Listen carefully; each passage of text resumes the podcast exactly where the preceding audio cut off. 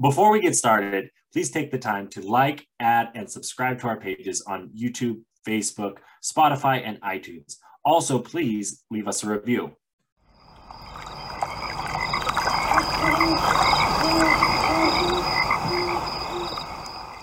Um, if anything, I would call it an overrated park because you literally you, people say, "Oh my God, look at this beautiful waterfall" in their photos, and you see that on these travel pages and travel channels and all that, and you're like, "Well, it's a it's a stop off the interstate, and the, the You can go the to the word- top. Well, if you do, but the nine times out of ten, the one We can wander our way over, you know, because this is wandering ways. What's Bigfoot possibility?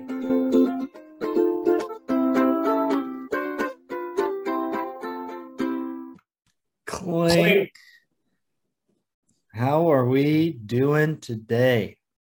I'm fantastic, man, and I hope our wanderers are doing great as well. Um, we just got dumped on some snow. You know, we we recorded our last episode, and then we we're talking about how nice and sunny and warm it is, and then all of a sudden we get dumped on like eight inches of snow, and in April. So, like, dang, Yeah, it's uh you know, climate change is real. It's affecting the weather. I mean, it's snowing here where I am.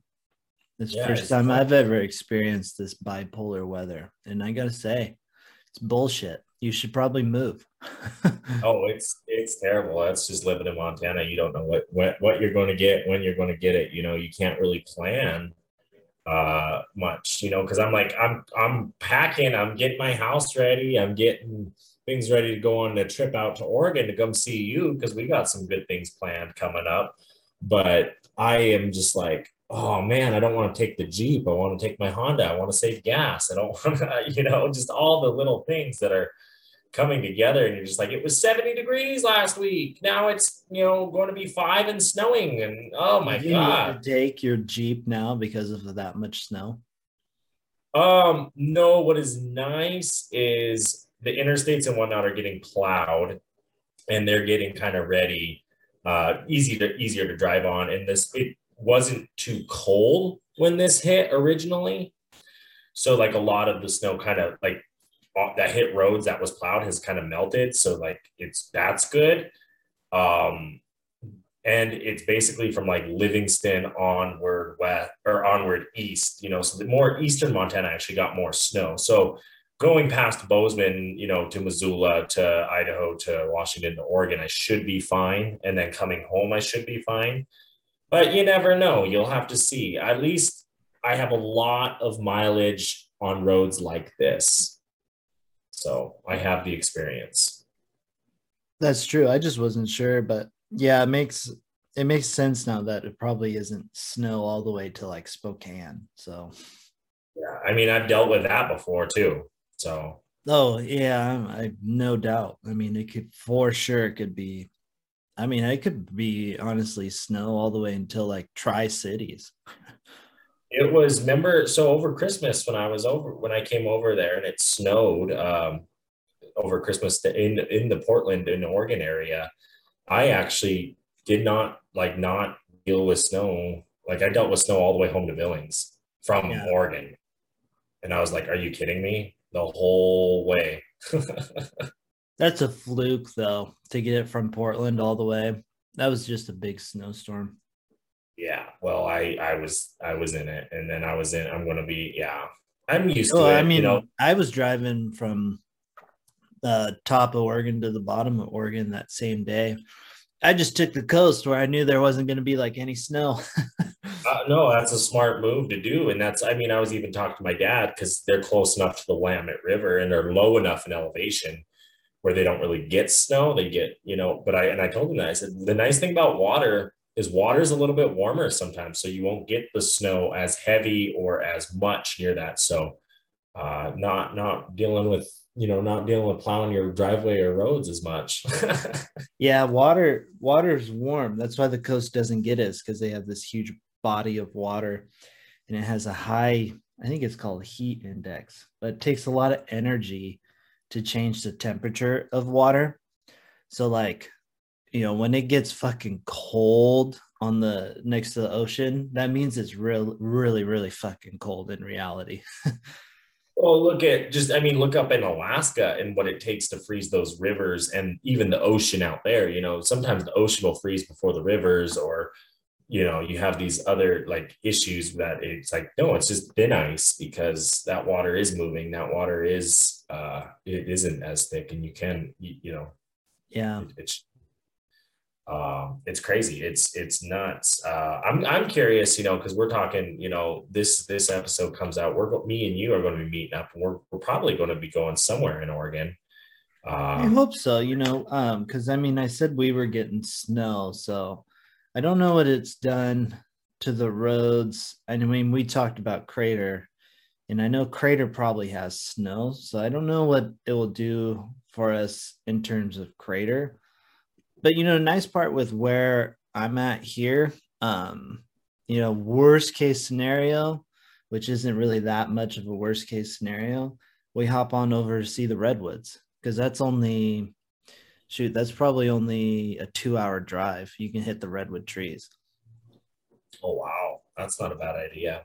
Uh, yeah and i I'm- think crater's like maybe an hour drive so it's just like twice as long to the redwoods or um or if crater works out type deal Yeah, or even the coast. You never know. There's a lot of cool little stops uh, around you, uh, around the state of Oregon. Really, you know, we we talk about that in in some of our other episodes. You know, with the like Central Oregon breakdown, uh, the Oregon coast breakdown. Um, you know, the Crater Lassen Redwoods Loop. You know, all that fun stuff, fun jazz that we got going on. Uh, I'm super stoked to see what you know what we come up with because that's exactly it. We're we're we're we're depending this trip kind of based on the weather and how that weather uh well i think it's more roads um, when it comes down to it. Um, no, that makes sense but that's weather. Yeah yeah but i mean like if it's beautiful sunny that's good weather but the roads may be bad still because of this winter storm we're getting well and that makes sense because i mean just looking at the parks you know take yellowstone park for example. April is their like road maintenance kind of plow get the park ready for may. Uh so they'll like there'll be times where like in march like this year you can go from a mammoth down to a west yellowstone because they they opened up that road. But in april they usually close it down to get it ready for the park um and a lot of those those roads are that way. So it makes sense because it's just schedule right? People are just like oh may you know labor day uh, memorial day let's let's plow let's close let's do this. It's just easy to stick to a schedule um rather than fight the weather because you know yeah exactly. There'll be days like today where you know you might be like wow we the, the Beartooth Pass could be open up in the winter, and then you get snow where it's like, wow, Billings got 12 inches. I wonder how much snow the Beartooth's got. Mhm. Yeah, no, hundred percent. So no, it'll be it'll be a good time. It will be. We'll figure some. There'll be something. Um, I mean, that's you know, it's pretty easy to find something to do around here. Um, there's Well, plenty. exactly. And and for the wanderers listening, like definitely this is your chance because if you're listening live as this comes out on Wednesday, you know, the wandering Wednesdays, uh, make sure to follow us on the stories, uh, you know, the Instagrams, the Facebooks to see what is going on, what is happening uh, live as we're doing it, because you know, we you'll see that change happen instantly before we talk about it here on the podcast. Um, I'm super stoked, you know, because you know, today's episode, we're talking about underrated things. And I think Oregon is a state full of underrated things. So, regardless if we go to Crater Lake or not, we will find something cool and we'll find something to talk about and show you guys and share with you guys, you know? Oh, for sure.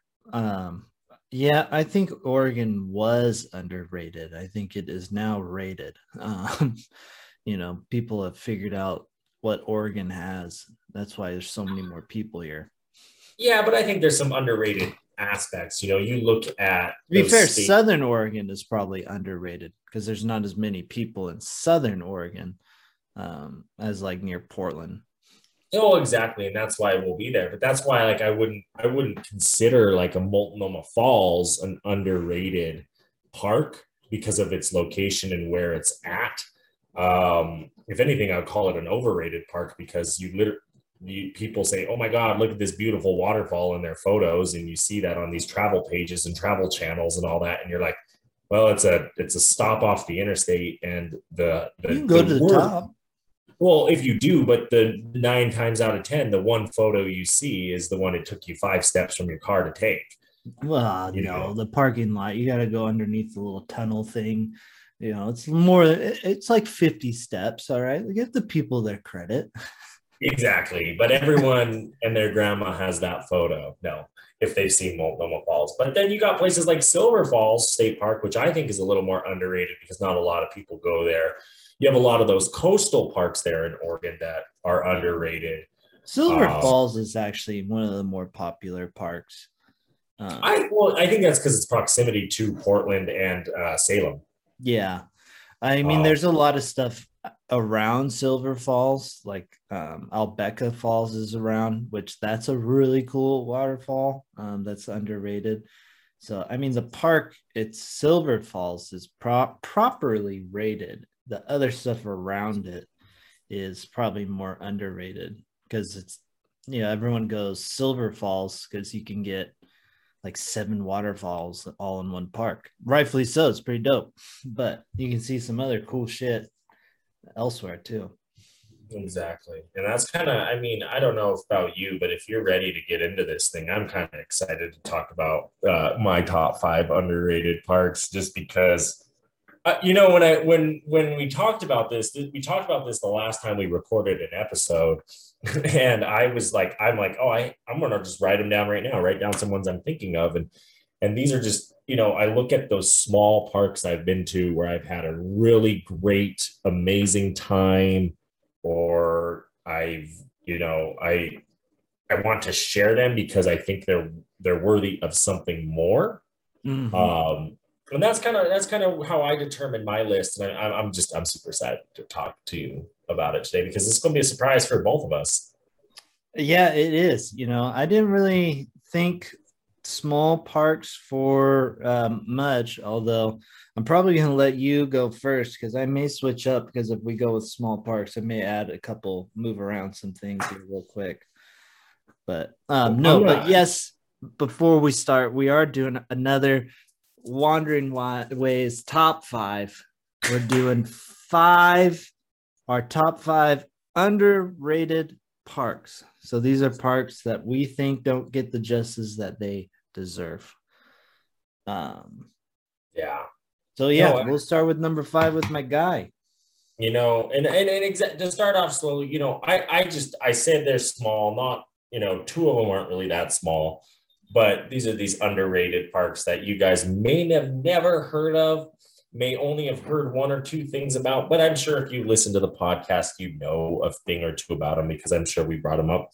But I'm gonna I'm gonna go number five, and that's gonna stick here to my home state of Montana, and about 45 miles south of Billings, Montana, there's a place called Chief Plenty Coups State Park.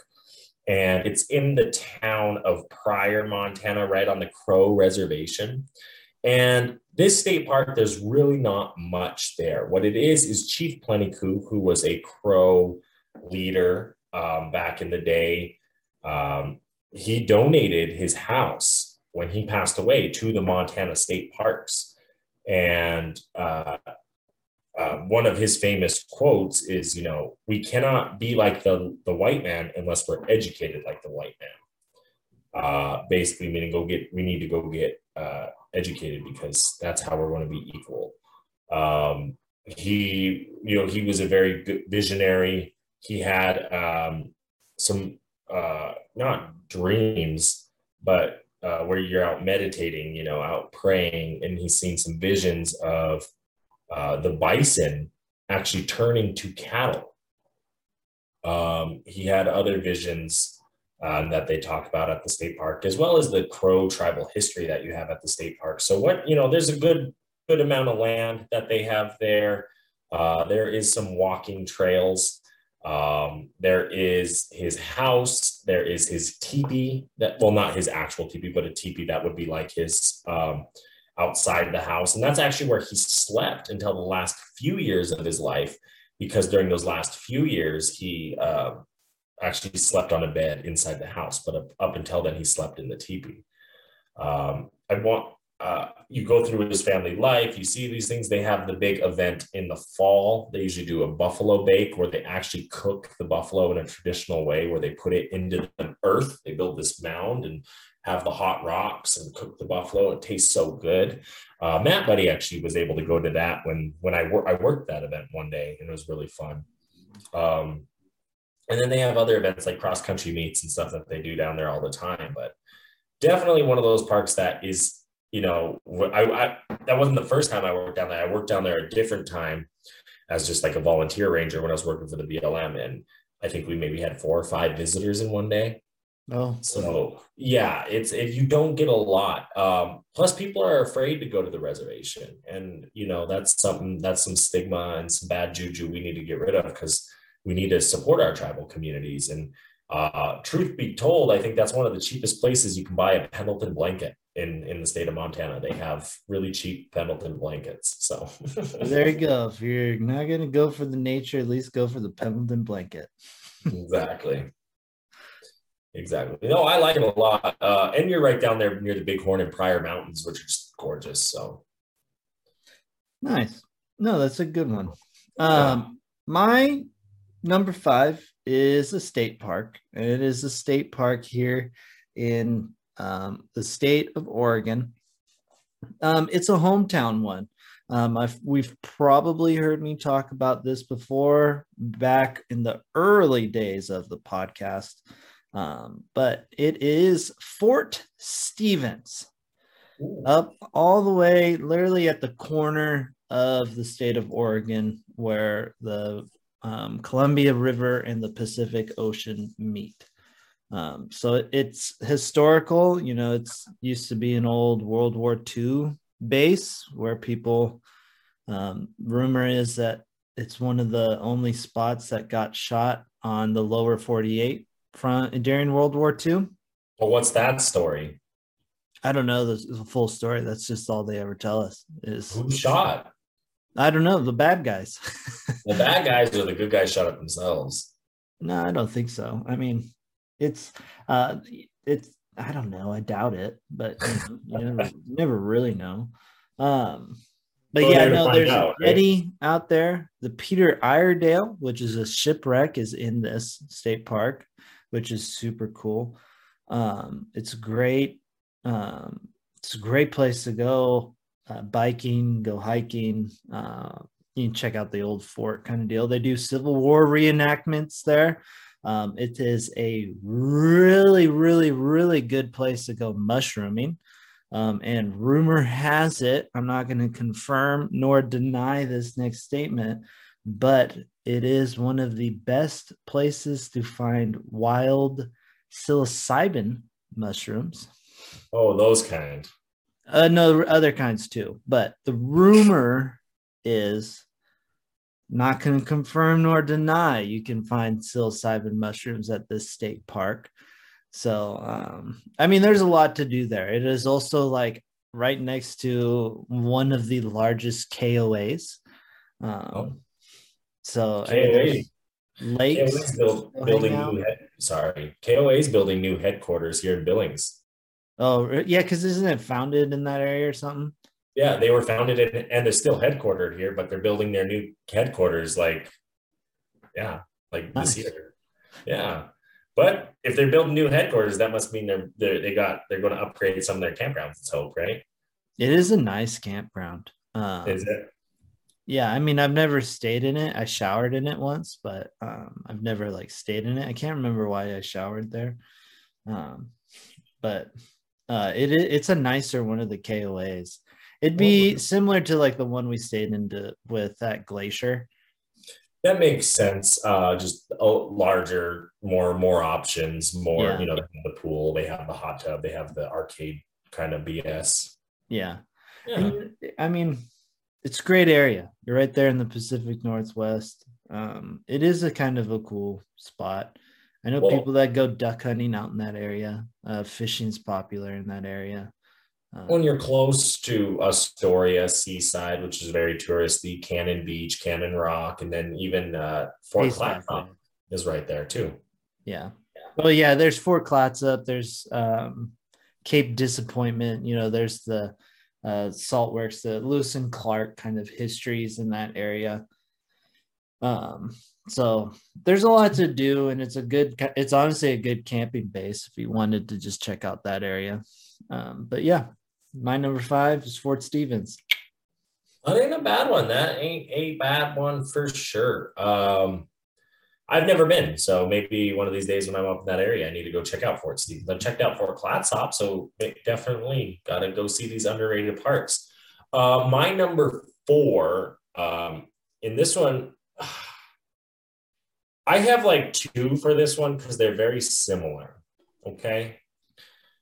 And the reason for that is is one is Serpent Mound out in Ohio, and the other one is Effigy Mounds or Effigy Mounds in Iowa. And that one's right on the Mississippi River, right there in Iowa. And these are the mound building tribes. Uh, they have the burial, the burial uh, grounds where they have these mounds where they would put their dead bodies and, and build these cool mounds. So at Fiji Mounds in Iowa, what they did is they built those mounds like animals. And some of the, the mounds have rocks around them. Uh, so you can see them. Some of them are different colors. Other ones are just mounds of grass. So you have to really see it from the sky. But when you're walking by it, these things are huge. You're like, oh my God, like these are nuts. And it's in a really pretty cool area uh, along the Mississippi River. They have a good visitor center. Um, we didn't even go see like the coolest of the mounds either there. We just went and saw like the most that you could on like one trail because there's there's other ones around the area you need to you know it'll take a little bit longer to go to and we were kind of on a tight schedule um, but that is a park i definitely want to actually get back into a little bit more just because of what it does have to offer with the native histories same with serpent mound in ohio it's not national park run like Effigy mounds is but serpent mound uh, what's really cool I want to say it's privately owned, if not state park, but I want to say it's a private park. Uh, just just kind of based on like the flyers, or maybe it's county or some something like that. But when I went, um, there's other mounds in the area, which is kind of cool. And then you have the main serpent mound, which is huge. And I don't believe that there's any bodies in the serpent mound itself. Um, but each bend of the snake because the serpent snake, you know, is uh, it points to like the summer equinox, the winter equinox, uh, the spring, you know, the solstices, the all that, right? You have, Yeah. and then the head and how they open up, and then you actually there's this tower there. You can walk up and actually look down on it and see it. So it's actually really cool to see it from that bird's eye view. Um, again, not a whole lot going on at the park itself other than like the mound the visitor center there was a little mini powwow that was going on when i was there and i was kind of like not really about it just because there was like six dancers and a lot of white people No. and i'm used to powwows uh i'm used to powwows where you know there's thousands of people and most of them are, are native Yeah. but um, it was interesting to see. I'm glad I was I was able to go there. I, it's definitely an underrated park, and I wish, with especially with these native ones, that people actually go visit them and help generate some funds and turn them into these parks for what they could be, um, and talk about the tribes, the tribal histories, and whatnot.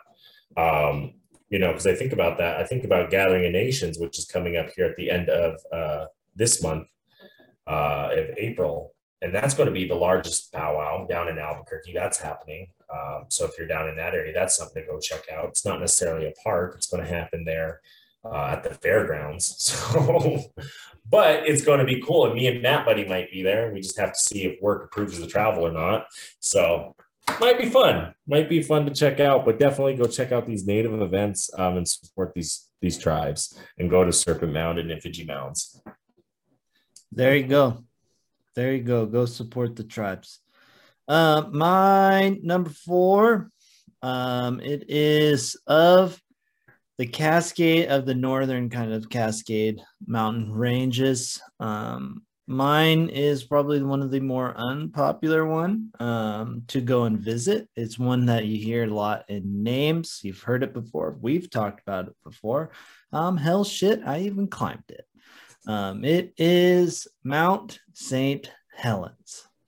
You know, and I think why this one falls is underrated is because like half of it's gone now.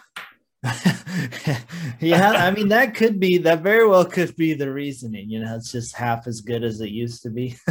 Right. Um, well, I think the main reason it's not as popular is because you have a Rainier, you have a North Cascades, you have a Mount Hood, um, all within distance of it, um, and so you'll be you'll be like, why would I go to Mount St. Helens when I could go to Mount Rainier or I could go to Mount Hood? Um, Well, you're exactly right because you look at like the bases where well Portland, well Hood is closer. Well Seattle, Rainier is closer. So that was Yeah. kind of in the middle. And that's what makes it cool, makes it underrated, and why you chose it, why you hiked it, why you love it. Exactly. No, there's a lot of cool stuff. Um, I mean, Vince, Phil, and I stayed in a campground um, close by that area uh, or in the St. Helens area. because we originally were like, oh, let's climb it. We have a day, but turned out you need a permit. and uh, we missed that permit day because we did a last minute, but that was whatever. We found stuff to do. Um, but it was it's a really cool cool kind of area to go and check out. And it's a great mountain to climb uh, especially if you're new into mountain climbing. Um, you just got to get a permit. I believe the permit dates past it's usually like end of february. So if you're listening to this and want to might still be able to get one i don't know. You'd have to go look but i think usually the permits are filled up by this time. Um, I have a hilarious story when we were camping. Uh, you know, it was it was Vince and Phil. They slept in the tent pretty much the whole trip that we did. Um, and then I slept in my hammock like I do now. And the campground we had or the campsite we had, I could hang my hammock actually pretty high off the ground. And there's like a stump like right below me. And uh, I decided to take a nap. You know, I think I was reading and then I decided to take a nap in the in my hammock and I'm just chilling there and a squirrel goes right on the stump that's literally below me. So like me hanging, I'm maybe a foot away from this chipmunk or squirrel or something. And it lets out a call, you know, it's like little dee dee dee really loud. Scared the shit out of me. Well, I bet it did. I was like, I'm in Miami. I'm like, what the fuck? Flinging around. and Vince and Phil were like, what's happened? And I was like, there's a damn squirrel or something right below me. That's funny. That's like those birds in Hawaii. oh, yeah, the ones that woke us up. Well, we had that one chipmunk in Glacier when we saw that grizzly bear that was chirping at us to like warn us that the grizzly bear was coming. Yeah. I they're noisy. They can be loud when they want to. Oh yes, they can. Uh, out in eastern Montana, when you're when your prairie dog kind of chasing, you know, shooting at the ground, you know, the, the, the what are they called? Uh, gophers or prairie dogs? That's kind of the two terms you hear, kind of for the same. You know, they're similar animals. They are different. There is a difference between the two, but uh, either or, you know, I don't think you really realize the difference until you actually get one, um, just Yeah. because of how small they are and how just often you see them. But yeah, when you're when you're seeing them hunting, you hear them chirping. They see you, you know, for sure. They're letting everyone know you're around. For sure. No, no, but Mount St. Helens, it's a great place. Um, you should check it out. It's one of the more underrated places in that area. There's just a lot of cool shit to check out there. And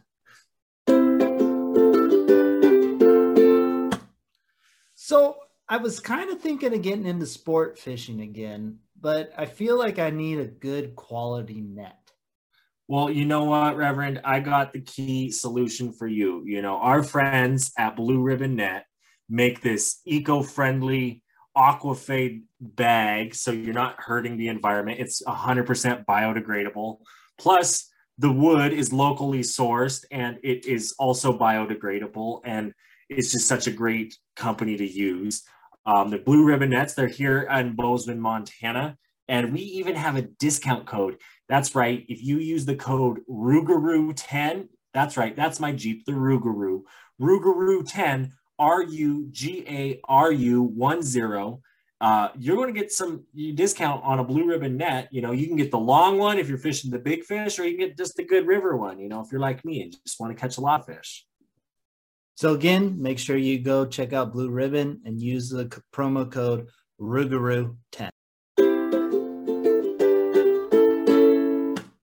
Hey, hey there, Reverend. Um, I heard that you might be running dry on your sticker supplier. Yeah, I've been looking around and I've kind of like run out of cool stickers to buy and put on water bottles and stuff. Well, I, I mean, have you seen the stuff Josh has been coming out with lately? No, I have not. Well, he is doing some really cool stuff with the Shop LS 574. Yes, they're working with indigenous communities and making some really cool stickers. Um, he has a really cool Buffalo Mountain sticker. There's even water bottles, hats, sweatshirts, the whole swag. And we even got a discount code for you guys. Yes, if you use Wandering Ways at shop LS574, you're going to be getting a discount on your next purchase. But not only that, you're going to be giving a percentage of that sale to the Little Shell Tribe, as well as they donate a dollar of every sale to murdered and missing Indigenous women. So just such a cool thing going on there. You know, you use the code Wandering Ways, W A N D E R I N G W A Y S, and you put that in there, boom, you're getting a discount. Speaking of cool shit, it's time for cool shit in nature. Nice. Um, Your favorite segment. Oh, 100%. I get to share cool shit that I see in nature. So, first one, I think it fits perfectly in where we are at right now because we're talking about Mount St. Helens. And what is Mount St. Helens most famous for? Blowing up. Exactly. So, we got a good old fashioned volcano eruption. When did this one? 17 days ago, it blew up? Yeah. It was in um, the Philippines, I believe.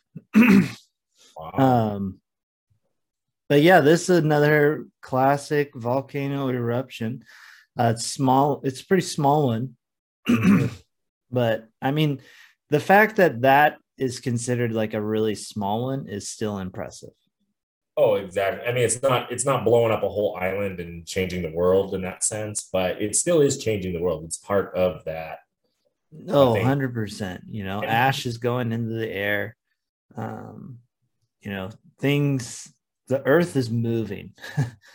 well, and that's the thing with volcanoes. And I'm, I'm kind of glad you did this right after Mount St. Helens, is because they, people really, we really don't realize the, the power of volcano or earthquake or these, these events that happen in seconds you know how much they really can change the earth you know think of yellowstone when yellowstone goes you know not only is it going to just blow up and kill everything like around it, but it's going to throw ash up in the air, which could possibly send the entire world into like a nuclear winter. So yeah. just the the power that that these things have that we just kind of not I wouldn't say take for granted because we don't necessarily understand it, but we just kind of let it be. For sure. You know what's also kind of crazy to watch when you're like watching this um, because the video's taken from a good distance away. Um, oh. I would say a very safe distance. So kudos to the person taking it, practicing safe volcano watching.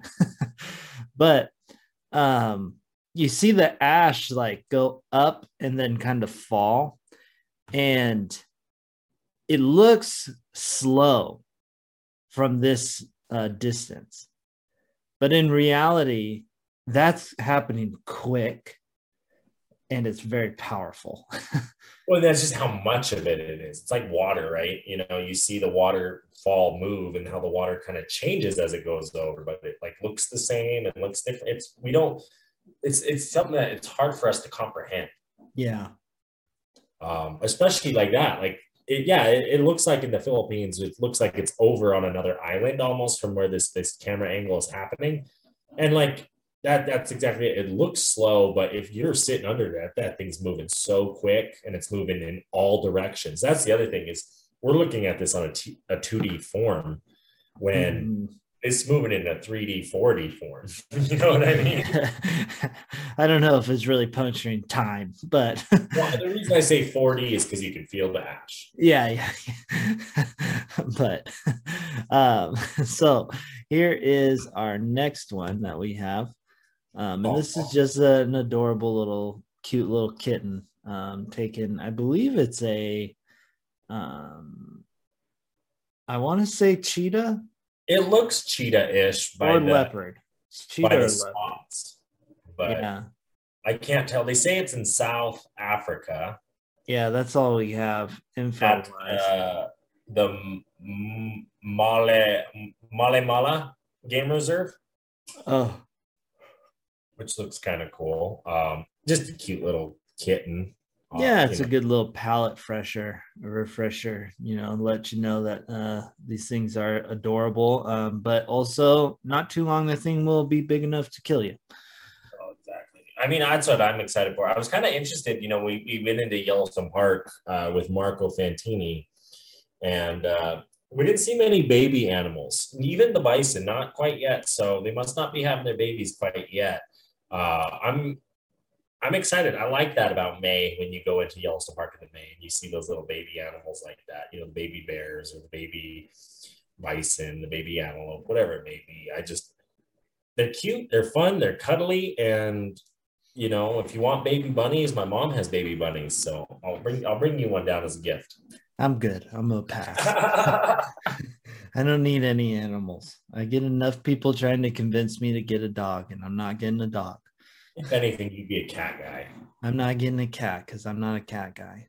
No, you would be a cat guy because you you you need it. You need it to take care of itself at your house. yeah, but, but I, don't, I don't want something just to have something. So like, I don't want something to take care of itself like that. But no, if I I was thinking like on and I'm not, I want to make sure we're clear on this. I'm not getting a dog of any kind. But if I were to get one, I think it'd be an Australian Shepherd. Of course you would, you basic bitch. Yeah, I'm pretty basic as fuck. That's the new corgi. It is right now, and it's because it, they're really they're really popular here in Montana because they were good herding dogs. Yeah. So you have like the the shepherd heeler, but yes, the girls have turned it all over. I swear to God, they all have Australian shepherds because those blue eyes. Yeah, well, I was thinking more because it can like go for a long distance run pretty good. So hyper high energy. Yeah. I, I, I could see you too with a husky for that same reason because like the husky requires that that exercise and so mm. does Mark. but yeah. So anyways, let's hop back into let's wander our way on back to our top five, which is now the top three. Top three underrated parks. What do we got? So this is one me and you did together. So you feel free to speak to this one. But my number three, we're going to go to South Dakota to Wind Cave National Park. Oh. Which I honestly, you know, it to me, it's one of those ones why I call it underrated. And like I like going to the Black Hills, but exactly there's so much to do in the Black Hills. You got Mount Rushmore, you got Crazy Horse, you got Jewel Cave, Wind Cave, uh, Custer State Park. You even have Badlands, plus all the fun stuff there is to do in Rapid City and and surrounding areas. Devil's Tower. Um, so this one kind of I think it's overlooked. Uh, due to time, due to Mount Rushmore being all South Dakota seems to claim, and and whatnot. And it's just a cool park, you know. There's stuff to do up ground. You know, I, they have the bison. It's close to Custer State Park, which is another underrated park because not a lot of people know about Custer State Park because they, they stay pretty focused in the national parks. But again, our states have great parks too. Um, and Wind Cave, uh, again, it was it was it was uh, I've been in a few caves. it's one of those interesting ones. I actually ran into some kids in Yellowstone. We were we were hiking on a trail and we ran into them. We started talking, uh, and Jared was talking to them and uh, became friends with them. And kind of we are talking about different places we've gone and where to go in the state. And uh, we're talking about the Beartooth Pass. And the kids like, "You ever been to Wind Cave?" And we're like, "I was like, oh yeah." He goes, "Yeah, they have the box etchings on the ceiling and then this and that." And I'm like, "Oh, did the tour guide blow the candle out for you too and you're just like oh god this would be so scary if this place was just like like that's it. That's how they used to cave with candles and ropes. Yeah no um 100% an underrated park. In fact i think it's so underrated that it does make my list but not at number three. Oh wow Wow, that's cool that Wind Cave makes your list too. Um, just because yeah. of what it is, exactly what it is. It's one of those. It is a national park. It, you know, it has the Lakota story of like emergence out of the ground. You know, the people came from the earth. This is where they came from. This is the birth of the Lakota people out of the Black Hills. Um, it's beautiful. The the mm-hmm. elevator ride you take up from the bottom of the cave and all the stairs you take inside of it, and just even the videos where where they show like, yeah, there's parts of this cave where you have to like crawl on your hands and knees because like, yes, it's a little gap, but it opens up into a nice larger room later on, which is crazy with caves. Yeah. Um, I mean, it is definitely like super cool because it, it's a cave you get to walk through. Um, the different etchings and stuff of the way the cave is formed the fact that it is so massive, like the amount of distance this cave covers is like incredible. So it's like it's just really like overall a really cool place and I highly I've I think we've recommended it before, but I still again today I recommend it. Um, the tours are cheap.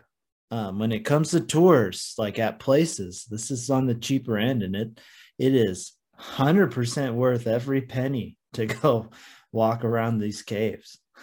I want to go back. That's that's you know when and when and there's other caves out there I haven't been to, and this is one I'm like I want to go back, and it also makes me want to explore other caves. You know, you you, you hear that when you're like, well, I want to go down to Carlsbad Caverns. Uh, I want to go to Lewis and Clark Caverns here in the state of Montana, which is a state park. You know, because of well, that. If you really want to hit some caves, not far from where I live are the Oregon caves. Ooh. We can check out caves if you would like to when you come on down here. Hey, we that that one might be just thrown up on the board, no throwing spaghetti at the wall, as they say, and see what sticks. And that, you know, if Crater Lake's a no go, that might be a if go. we end up, if we actually, if we end up not going to Crater Lake, I think we should go to the caves because it's on the way to like the coast. Dope. So you can hit two birds, one stone. So eight birds, eleven stones. Got it. I missed a couple times. exactly, but you're number three guy. yeah, I'm not going to talk Wind Cave much more because I'm going to hop back later to it when it makes my list again. Um, spoiler alert. Uh, but no, my number three, um, probably you may people may have heard of it. I really highly doubt it, but it is another one from my hometown area. Um, and it is called Ecola State Park. Ecola State Park, huh? Ecola, not E. coli. um, it is a very, it's a small, small park for sure.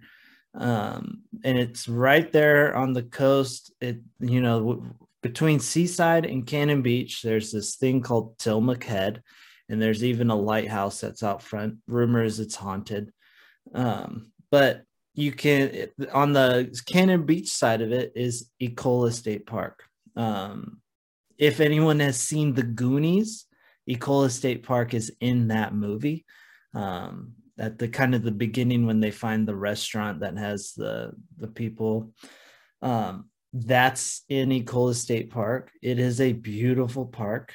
A uh, great place to go surfing if you're into surfing. Um, you can hike from Seaside on over Tillamook Head to Ecola State Park. We used to run it when we when I was playing high school soccer. That was like our workout. We'd run from side to side. Um, it's beautiful, beautiful trails to hike through around there. Um, it's just it's really pretty and it's highly underrated, probably because it's so small. Um, I they get decent amount of people, but like no one ever you never hear anybody talk about it. Um, so I'm trying to give it, it- a little pub. It's on the coast. Yeah, it's dead on the coast. I mean, you the beach is part of the park type deal. I've never been to that park, so I don't know. I gotta. yeah i mean you have one you have to go into Cannon Beach you know but but when i was playing high school soccer we had two workouts that we would do like longer runs and it was from seaside to ecola state park or what we would do is we would run the road up to ecola state park from cannon Beach Okay. so you have to be like almost in the town of Cannon Beach. Uh, you like instead of going downtown, you make a turn, and that will take you all the way out there. Good to know. Good to know. I. Hey man, we got. It looks like we got some exploring to do when we're up in your neck of the woods. Yeah, I mean that's all the way to the North Oregon coast, so beautiful area though. But yeah, so that is my number three. So we'll move on to number two, which is for you, Take a wild guess. It's here in uh-huh. Montana. Pompey's. Oh, this guy knows. And yes, it is very underrated, I think. Um, especially because there are a lot of hiking trails at this park that go along the Yellowstone River, which is the longest free flowing river in the lower 48. You know, there's no dams on it. Um, it is a beautiful river. Um, and this rock is, when you look at the river and you look at this area, it is as if it was put on the wrong side of the river. So there's the rims here in Billings. So it's just like a big cliff face that runs alongside. It goes forever. Pretty, they pretty much start in Park City, Montana, and I would say they go all the way to about Terry, Montana, along the river, uh, with valleys and gaps in between. But one of the main gaps on the river is right there at Pompey's Pillar, where the river most likely at one point is is it was probably going around that pillar and then it broke through and now the pillar's on this side of the river and there's a valley and cliffs on the other side of the river but where the you know the valley's where Pompey's pillar should be. Uh, it's a really cool pretty area. Um, you can see the bull mountains the bighorn mountains and the beartooth mountains from here and it's that's supposedly the last time uh, William Clark saw the Rocky Mountains in his life uh, when he went up on top of Pompey's Pillar and made his journal notes and his etchings. Um, he even signed his name on the rock because that was the thing. A lot of Native Americans had signed their stuff on the rock. And later on in the history, it became a place for people of the railroad, people of uh, the Josephine steam engine or steamboat that went up the Yellowstone River they signed their name on the rock. Um, just all sorts of cool travelers, Western people. Um, just neat stuff uh, there and the history, you know, for, you know, it's all about Lewis and Clark because Clark signed his name there. Lewis was never there.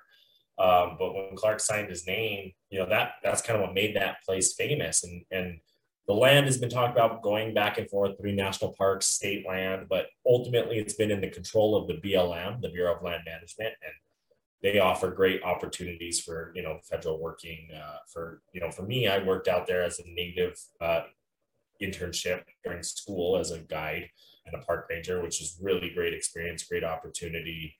Um, the thing i like about the blm as, as a worker you're working kind of all of it. So not only was i an interpretive ranger but i would clean the toilets. I would you know get the lawnmower out and cut the grass in places you know so we did it all um, plus the big Clark Days event in the summer is something that you have to check out. And just it's it's one of those places I'm glad I've worked at in my life. It's really pretty in the summer, in the winter.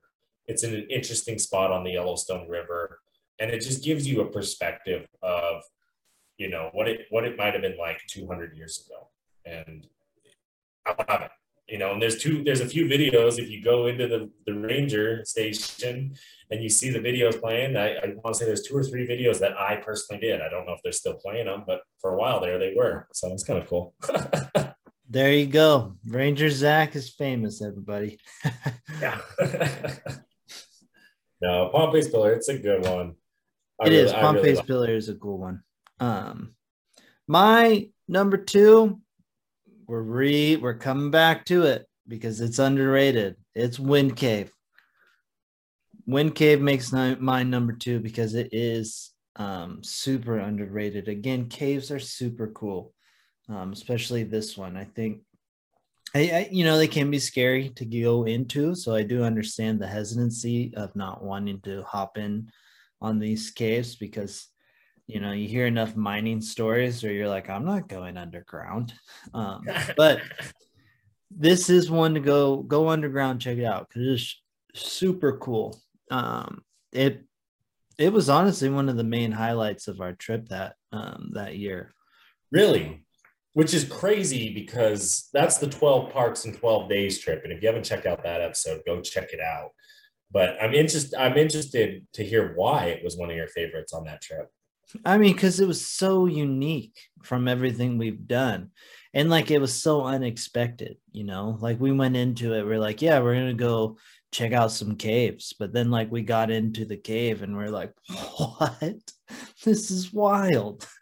So like the I think the un like no idea of what we were getting into just elevated it because it was like I had no expectations. And so, you know, all the other ones, the 12 in the 12 parks, you know, roughly some idea of what you're getting into. Um, but this one it was so different from all the others so it made it so much more unique. Well and i think what's unique too about the cave and it's something probably we don't even think about or even register is the lights in these caves right? Is some i've been in caves where they have the lights for you like they built them in. I've been in caves like this one where there's parts where there is no lights you know it is pretty like i mean yeah you have the steps and the railings and stuff like that but just the the overall aspect of like you, yeah you don't know what you're going to get in a cave. You really don't. Um they're all different. They are. That's what's cool about them but yeah wind cave. Check it out. It's my number two most underrated park according to me. So that means it's time for our number ones. Number one most underrated park according to Ranger Zach? Well, my most underrated park. It's a tribal park.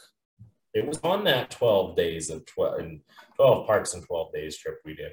And that is Monument Valley Park. Um, the Navajo tribe runs it. It is a really cool park. It's a big park. You know, we talked, we joke about small parks at the beginning of the episode, but this one's a little bit bigger. Uh, it's going to require a car to drive around. You know, it gives you that John Wayne, you know, Forrest Gump vibe because, you know, that's where it's at. And Monument Valley, it's just spectacular. You know, seeing those rock formations, understanding the tribal history, understanding the tribal peoples, the meaning of the desert, the the symbols in the desert, and and just that Arizona, New Mexico desert and these these formations, not just Monument Valley itself, but you have like Shiprock, uh, Canyon de Chelly, and other other really cool spots in you know uh, Antelope Canyon. You know, all in this similar same area on the Navajo reservation, and they kind of have a really good park system for tribal parks. And I definitely suggest supporting them. I always I always say support the Navajo tribe, support all tribes, you know, because they were hit hard during COVID. These parks were hit hard during COVID because they had to shut them down. Uh, and this is one of those ones. I mean, I really make what makes me want to go back there is I want to stay in that hotel. I want to wake up and see Monument Valley at sunrise. I want to go to bed at sunset and see Monument Valley. I just want to experience it at in the winter with snow in the summer when it's 115 degrees just because it has that just uniqueness to it that I want to just like experience it more than just once and, and different time, you know, experience it differently as well. Um, because it, it does have that special feeling uh, when you're there. Um, you know, seeing the native artists and, and, selling their their stuff out of the back of their cars, uh, very interesting to have and see. Um, and support. You know, I just I, I'm all for it. I like it. There's something about that area. I I think that's also what's pushing me to want to go to uh, Mesa Verde National Park is just the, that desert culture. I don't know if it was me growing up in New Mexico and living there for the first, you know, 10 years of my life, but there's something about the desert that I like. There you go. I mean, Monument Valley is very cool. I do have to agree there. Um, and it is underrated. I mean, people know about it, but um, it's still kind of underrated. Um, well, we hit it at a really interesting time where that Southwest was getting a lot of water. So there was a lot of green on the ground. And the purple flowers, I remember, were just so beautiful. Yeah, um, the cacti. Yeah, no, it's super, super cool. Um, and a highly underrated park. So that's a that's a good number one. My number one, um, who knows? It might not be underrated, but I think it's underrated because every time I talk about how amazing it is, people are like, "Yeah, I don't really believe you."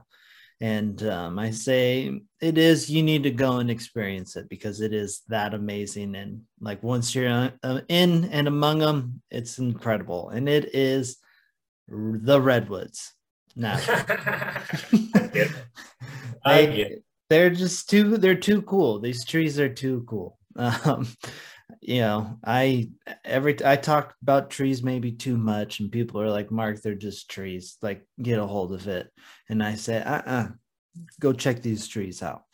Um, I agree with you, though. I do because the the redwoods they're they're out there. Um, you hear you you hear people talk about them, and they really want to go to them, but I think the logistics behind it is what makes it underrated. Uh, people do go to that Redwood Grove by Cal, like by San Francisco, but again, I don't. I that that grove is isn't isn't the same as the area I think you're talking about, where the national park and the, a lot of those state parks are up in the you know the Humboldt County and those areas. Yeah, yeah, no, it, it isn't. Um, it's different when you're like really in them because you know you do feel uh, you know you feel like you're in Jurassic Park that second movie where you're there like could be dinosaurs that pop out or like you're going to run into Bigfoot or you're going to run into a bunch of elves making fudge. Um, but there's just like there's such a mystery and awe to these trees that you're like it's just incredible which is super why I want to go to Sequoia because I bet that's a like a similar i bet it's not as like mystic as like the redwoods are but i bet there is just something about like being amongst the sequoias that are like insane. Oh so, 100% that's on my list. That's on i need to go there. Like i need to go there sooner than later. I just need to make yeah. it happen it's on it's on my list of places i need to go i actually almost put it on under my underrated parks like at number five because I was yeah. like, it's so underrated. I haven't been there, but I want to go. but I, I do think Sequoia and Kings Can Canyon. It's a little bit more rated than yeah. uh, like the redwoods. They're very popular, and I think, and that's the thing. I think Sequoia is one of those parks where people are like, "Well, I've seen, I've driven through a tree, I've, I've seen them, I'm good." On the redwoods, like they, they, they can pass on the redwoods because of it. I, I, I these are different trees, different communities, different experiences. Because I think the one thing I really like about the redwoods too is the fog. Yeah. The the eeriness that they provide, and that, that just with the proximity to the ocean that helps. You know. Mm. No, that is that is super super true. It um, is a it is a really cool park. I'm I, you know you tatted it on your body. Yeah, I got the I got it right over here. So, um, but yeah, no, I mean redwoods that's my number one top five in the top five underrated parks according to us. Um, and it is perfect timing because it's time to be that guy and get to our final words because it's time for the final words. So, um, anyways, final words. My All right, um, I have a question for you guys. I want to hear your top five underrated parks because I'm sure as heck I would love to hear them because I probably haven't heard of some of them before. I've probably never been to some of them. And those are what is cool about this world we live in. Those parks that you know we find every day that are near to home or small or just different or unique in their own ways that make us as individuals appreciate them. I I want to hear that, you know. So go ahead and email us at wanderingwayspodcast at gmail.com. W A N D E R I N G W A Y S P O D C A S T at G M A I L dot C O M. And I would love to hear, just love to hear it because I mean, I, I, I, as we're going through this, I'm thinking of other parks I've been to, you know, Red River Gorge down there in Kentucky. Uh, Mammoth Cave was a cool one. Um, there's just, you know, Devil's Tower in Wyoming is really, really unique and cool. There's all these just fun places to go to uh, and check out and see. And they're in our backyards. They really are. Um, and we just have to force ourselves to get up and go. You know, it's it's me who chooses to sit here on my couch and watch TV, you know, versus me being the one to say, hey, I'm gonna put the gas in the car and go there today uh, and experience this and do that. And I think with traveling, the issue with traveling comes about the cost of traveling sometimes. You know, oh, we're going to have to pay for food, we're going to have to do this. But what's really cool about our, our parks, especially our, our, our national parks, our state parks, any of our, our publicly owned parks, um, is they are affordable. Those those trips are are usually you know those tours are are cheaper. The campgrounds are cheaper. Yes, they're harder to get, but if you can get them, it, it, all, it all works out and it's fun. And, and usually these underrated parks, uh, you will be able to get a campground or you will be able to get, get on a tour because not a lot of people do go to them because that's why they're underrated. So uh, maybe you don't share them with us. No, just kidding. I do really want to hear them. All right, Reverend, I'll pass, pass the mic to you. Here, let me grab it. Okay. Reverend's final words of wisdom. Stay beautiful, everybody. I cannot tell you how much I appreciate every single one of you guys out there. Um, being you, checking out all these different places. Make sure you check out the Teespring, which is in the link below. We got t-shirts down there. We got look, even Zach's got his on. That's a rare occurrence right there. Yeah, but I got a sweatshirt got, on. It's cold. We now. got um we got all sorts of stuff on the Teespring, so make sure you check it out. It's in the bio um, below. Um, but you know, just go out there. Earth Day is this Friday for you people listening. We talked a little bit about it last time, but yeah, go out, pick up some trash, do something nice, do some grounding. Um, go, you know, donate to a good cause that helps the earth. We need all the help we can um, Earth Day is more important than uh, we think. Um, yeah, I, I, understand that this is what coming out on 420, so you're probably a little litty right now and you don't know where you are, but go hang out and do Earth Day, enjoy yourself, do something fun for the Earth. Um, but that being said, peace out, everybody. Bye.